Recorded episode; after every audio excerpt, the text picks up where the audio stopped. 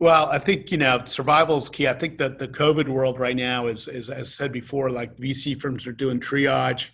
a lot of firms are really deciding, you know, how can they pivot.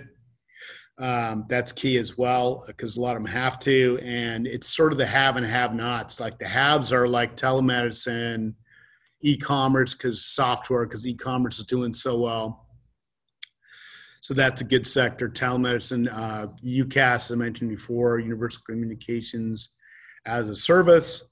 That's really key as well. And then there's if you're in restaurant software, it's tough, right? You know, it's like you're not not too many restaurants to sell to. Hotels, you know, leisure of any sort, it's tough. Sports is tough. Um, if you do an event, you know, software, very challenging. We'll see how this whole COVID thing long it lasts. Hopefully, not too long. Hopefully, 2020 is the bad year, and that's it.